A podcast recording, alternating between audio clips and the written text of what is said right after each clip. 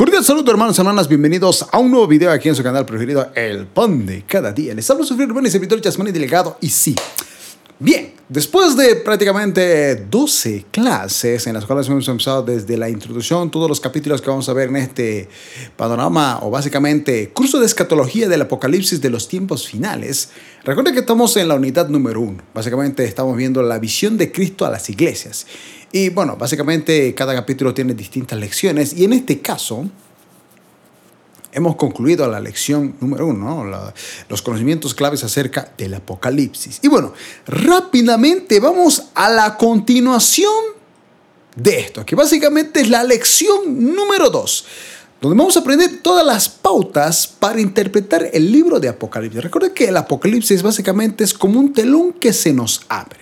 Y como lección número dos, tenemos estas pautas para que podamos interpretar el Apocalipsis.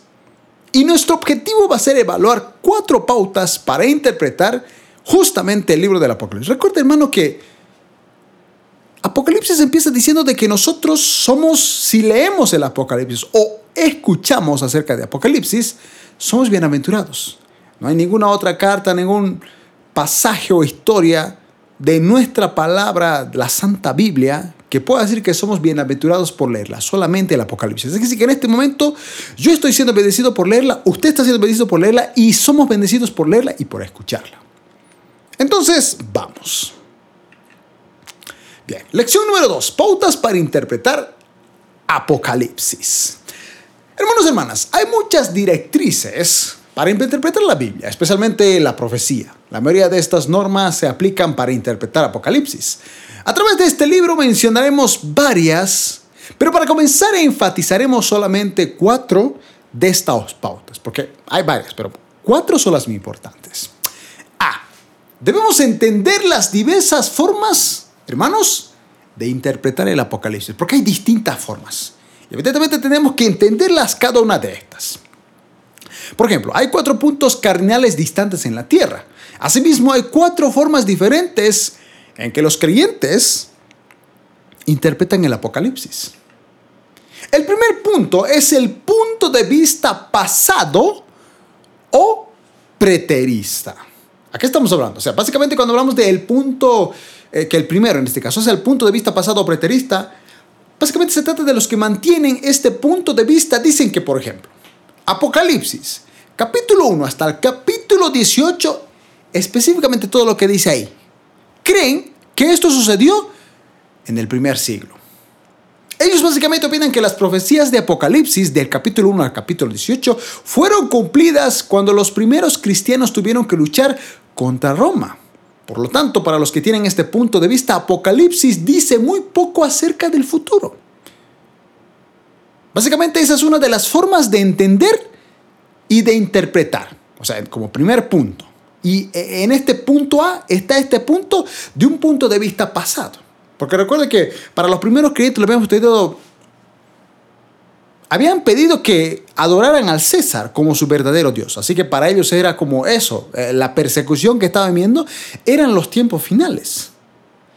Pero fíjense cuántos años han pasado después de eso. Un poquito menos de dos mil años.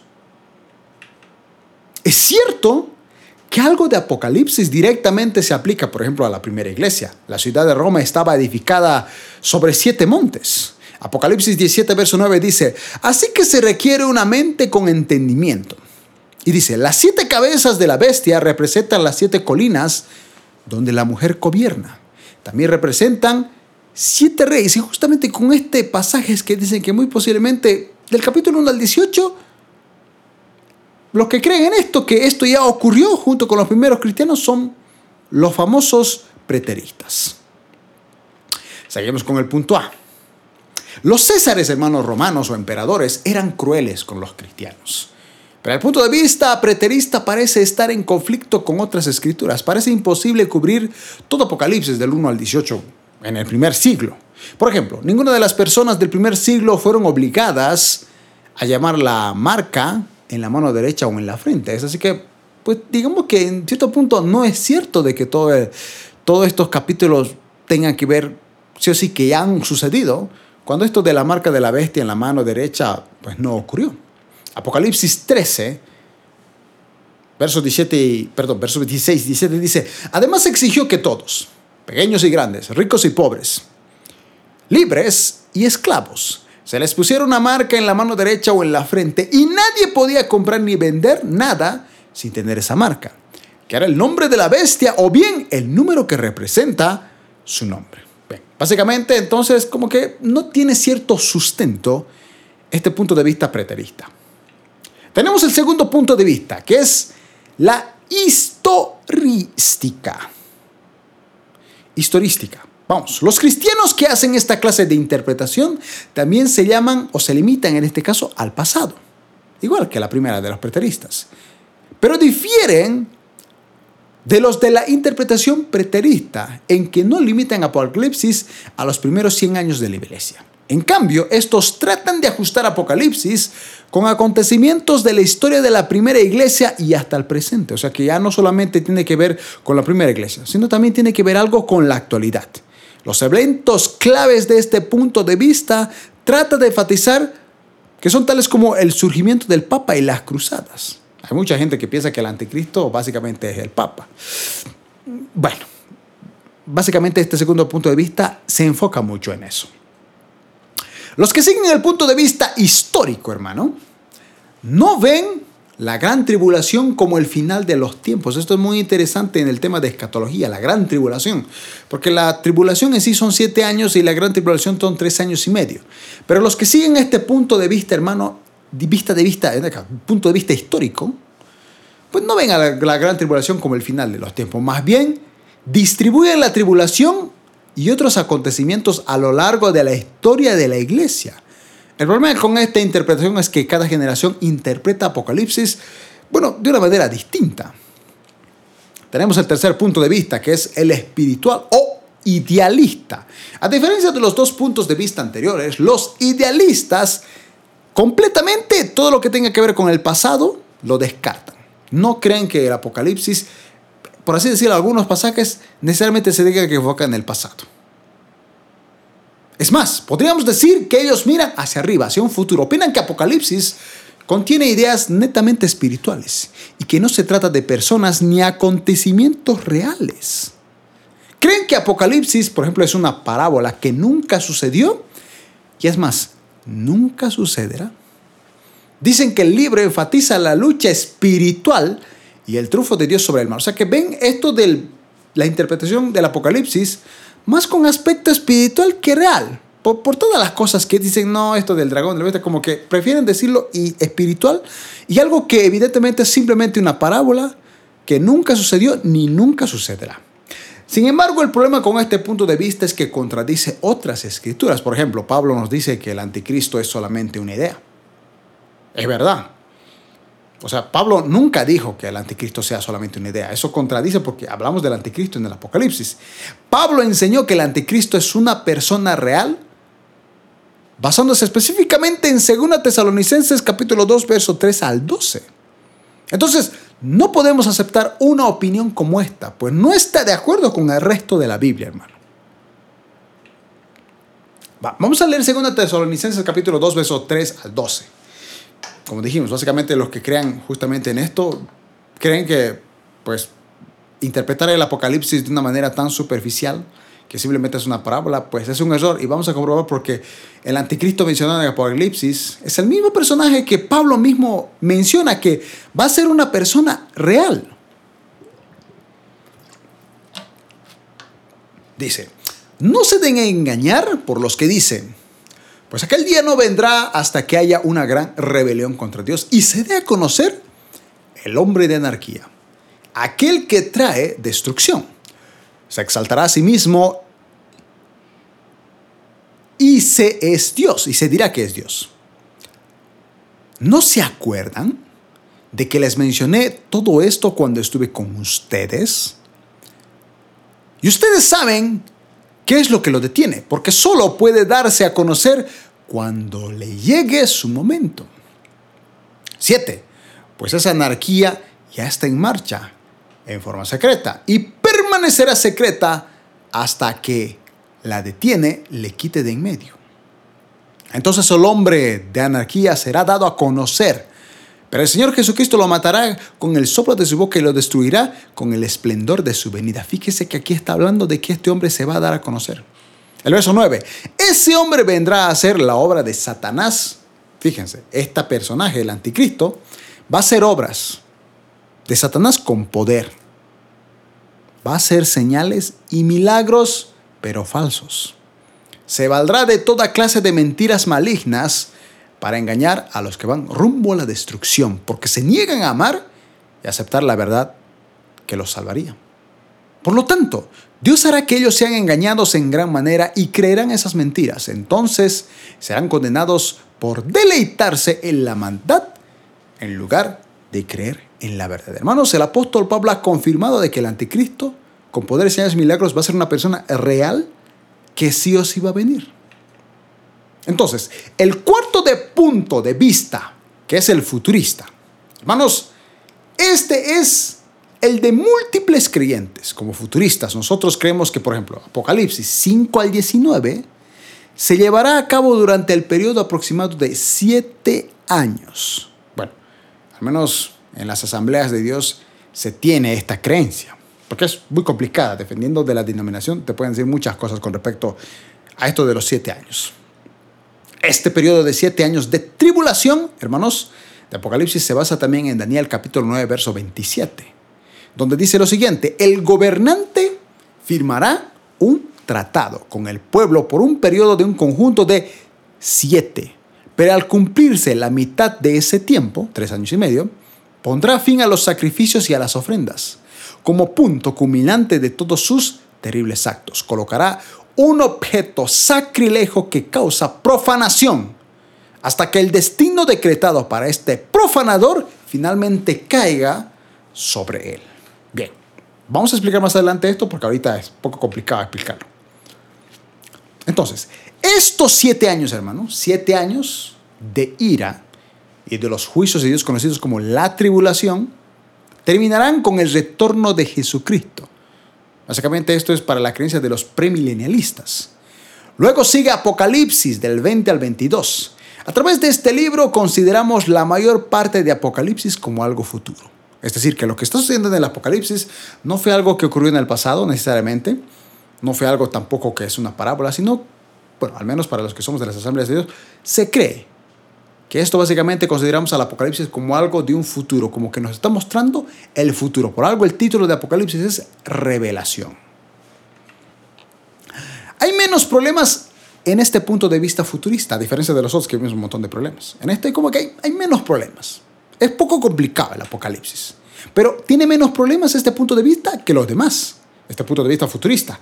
Por ejemplo, Juan vio el imperio romano como una gran bestia que odiaba a la iglesia porque evidentemente querían que dejaran de adorar a Dios y adoraran a César. De todos modos, en los últimos días habrá otra bestia, hermanos, similar como fue en el Imperio Romano.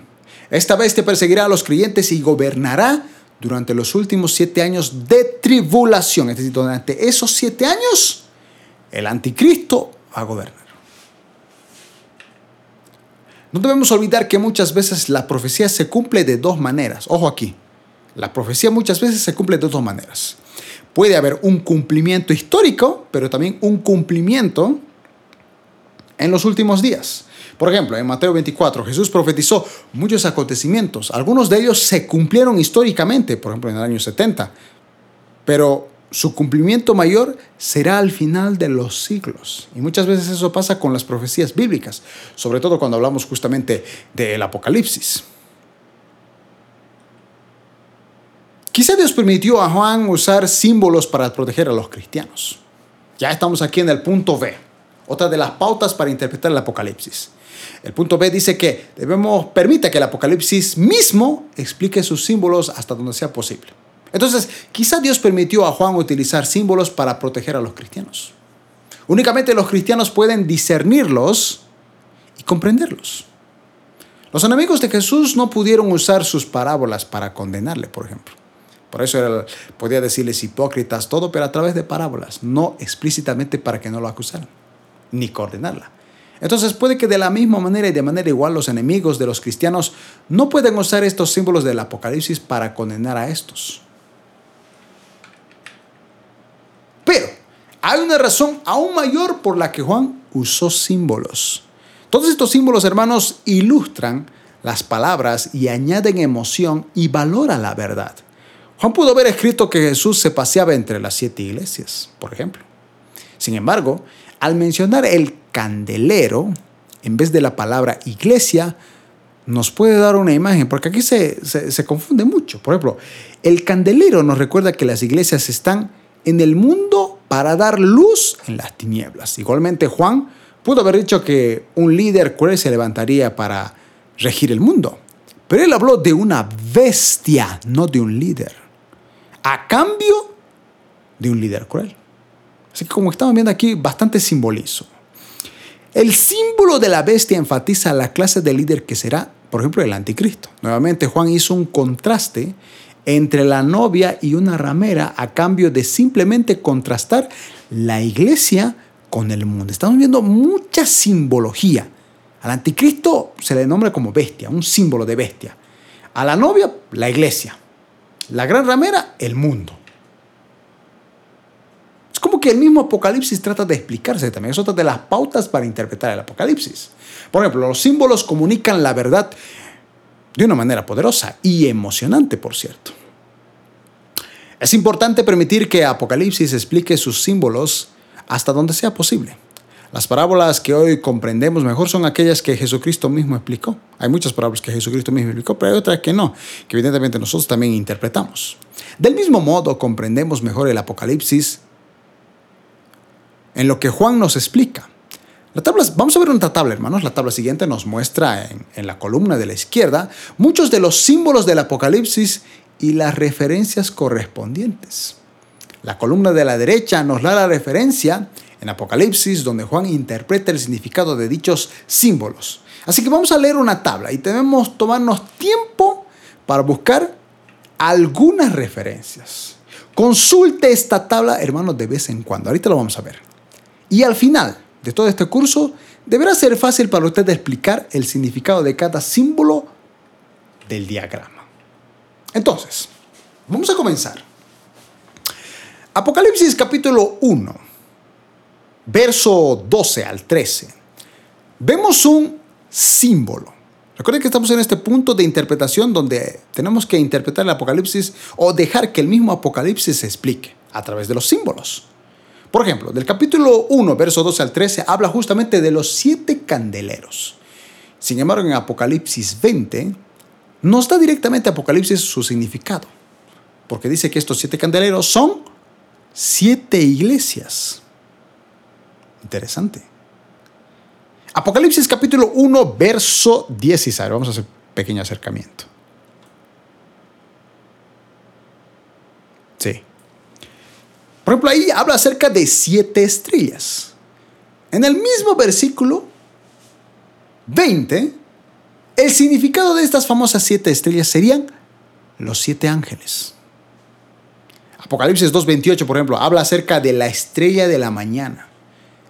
Y justamente el mismo Apocalipsis explica en el capítulo 22, versículo 16, que esa la estrella de la mañana es Jesucristo. Apocalipsis 3.7 habla acerca de la llave de David. Y esa famosa llave de David, según Apocalipsis 3, versos 7 al 8, es para poder, el poder en este caso, de abrir y cerrar las puertas. O sea, cuando habla de la llave de David, está hablando algo que tiene poder para abrir y cerrar ciertas puertas. Capítulo 4, verso 5, habla acerca de las siete lámparas. Y ese mismo versículo de este símbolo daría el significado de que es el séptuplo Espíritu de Dios, es decir, el Espíritu Santo. El capítulo 5, verso 6 habla un símbolo acerca del Cordero, y esto es fácil, porque básicamente el Cordero es Cristo. Y en Apocalipsis 7, 14 claramente dice que Jesús, Señor de señores y Rey de reyes, ese es el Cordero. En el, el mismo versículo, capítulo 5, verso 6, habla, por ejemplo, acerca de los siete ojos. Y eso lo vemos justamente ahí también. Ese símbolo tendría un significado, que es el justamente el séptimo espíritu del Espíritu Santo. Tenemos el verso 8, copas de oro llenas de incienso. Y justamente estas copas de oro, que es un símbolo, el mismo versículo aclara que sus significados son que estas copas de oro llenas de incienso son las oraciones de los santos. Estamos viendo que una manera de, otra pauta para interpretar el Apocalipsis es justamente que el mismo Apocalipsis se dé su explicación a través de los símbolos, porque el mismo Apocalipsis lo hace. A ver, capítulo 6, verso 1 al 8. Eh, por ejemplo, hablas de los símbolos. Por ejemplo, ahí vemos a cuatro caballos y sus jinetes. Y justamente en el mismo versículo, este símbolo tiene su significado. Porque estos cuatro caballos y sus jinetes, uno tiene que ver con la conquista, otro con la guerra, con el hambre y la muerte. Tenemos, por ejemplo, el capítulo 9, verso 1. Habla acerca de la estrella que cayó del cielo. Ese mismo versículo habla de que esto podría significar acerca de un ángel que desciende. Porque imagínense que una estrella cayera a la Tierra. Se supone que las estrellas son más grandes que el Sol. Una estrella puede destruir todo el planeta. Así que si bien habla de una estrella, el significado podría ser un ángel. Las estrellas bíblicamente, al menos con Apocalipsis, se refiere a los ángeles. Apocalipsis 12, verso 1 al 2 y verso 5, habla acerca de la mujer y el hijo varón. Justamente este mismo símbolo, en ese mismo versículo 5 en este caso, estaría dando significado de que la mujer es Israel y el hijo varón es Cristo. Apocalipsis 12, 13 y 22 habla, por ejemplo, acerca del dragón escarlata y la serpiente antigua. Creo que esto queda muy claro porque básicamente en los versos 12, 9 y 22 está hablando de Satanás y el diablo. Satanás es el dragón. Y la serpiente antigua que estuvo justamente en el jardín del Edén es el diablo.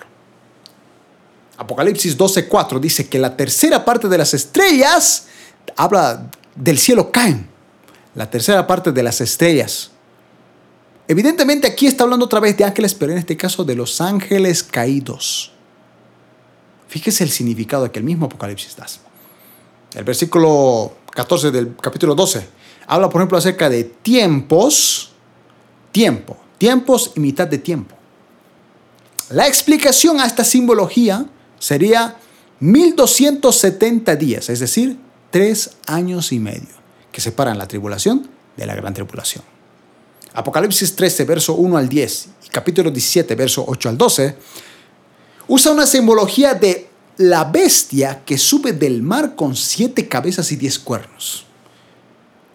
El significado de esto, según Apocalipsis 17:11, sería que esta bestia que sube del mar con siete cabezas y siete cuernos no es nada más y nada menos que el anticristo, que es el octavo rey y su reino. Apocalipsis 13, verso 1 y capítulo 17, verso 3 y 7 habla acerca de las siete cabezas de la bestia según el capítulo 19, verso 9 al 10, estaría dando a significar que este símbolo de las siete cabezas de la bestia serían siete montes y siete reyes. A ver, capítulo 13, verso 1, verso 17, verso 13, habla de los diez cuernos de la bestia. Según el capítulo 17, verso 12 al 13 y verso 16, 17, esto de los diez cuernos de la bestia se estaría significando a diez reyes con la bestia que es el anticristo. O sea, estos 10 son 10 reyes y los cuernos básicamente pues, el anticristo. Capítulo 13, verso 11 al 17. Habla acerca de la gran ramera, Babilonia la grande que está sentada en la bestia con siete cabezas y diez cuernos. En ese mismo capítulo, pero los versos 9 al 18, esto de la gran ramera no significaría más que la gran ciudad que está sobre los siete montes y reina sobre los reyes de la tierra. Capítulo 17, verso 1 dice, las aguas sobre las cuales se sienta. Esto básicamente se referiría a los pueblos del mundo. El capítulo 19, verso 8 tiene otra simbología. Dice lino fino. Según el mismo versículo, esto significaría las acciones justas de los santos. Otra simbología en capítulo 19, verso 11 al 16. El jinete del caballo blanco, que no representaría nada más y nada menos que al mismo Cristo, Rey de Reyes y Señor de Señores, porque ahí mismo lo explica. Capítulo 22, verso 16 habla acerca de la raíz de David, que no sería nada más que el mismo Jesucristo. Hermanos, estos son los símbolos y su significado que el mismo Apocalipsis da. Es otra de las pautas para interpretar el Apocalipsis, la segunda en este caso. El mismo Apocalipsis se explica dando su simbología y sus posibles significados. Otro punto, otra pauta para interpretar el Apocalipsis. Reconocer la relación entre Apocalipsis y el Antiguo Testamento. Es decir, hay una relación. Esta tercera pauta habla de que tenemos que relacionar mucho el Apocalipsis con el Antiguo Testamento, sobre todo con libros como Daniel. Por ejemplo, hay 27 libros en el Nuevo Testamento. De estos Apocalipsis, ese es que se refiere más al Antiguo Testamento. Mateo cita el Antiguo Testamento más de 200 veces, pero el Apocalipsis, hermanos, también. Apocalipsis habla de personas, acontecimientos y usa versículos del Antiguo Testamento más de 340 veces. Entonces muchos dicen, como menciona tanto el, Antiguo Testamento, tiene que haber una relación. Esta es otra pauta para interpretar el Apocalipsis, una relación entre el Apocalipsis y todo lo que tenga que ver con el Antiguo Testamento. La siguiente figura que vamos a ver a continuación, hermanos, muestra algunos libros del Antiguo Testamento a los que se refiere, por ejemplo, el Apocalipsis. Tenemos los libros del Antiguo Testamento. Por ejemplo, en Génesis, el número de referencias que vemos en Apocalipsis son 13. Según Éxodo son 27. Según Deuteronomio hay 10 referencias. En Salmos tenemos 43 referencias. Isaías 79 referencias. Con Jeremías tenemos 22 referencias, con Ezequiel 43, con Daniel 53, con Joel 8, con Amós 9 y con el libro de Zacarías tenemos 15 referencias en Apocalipsis.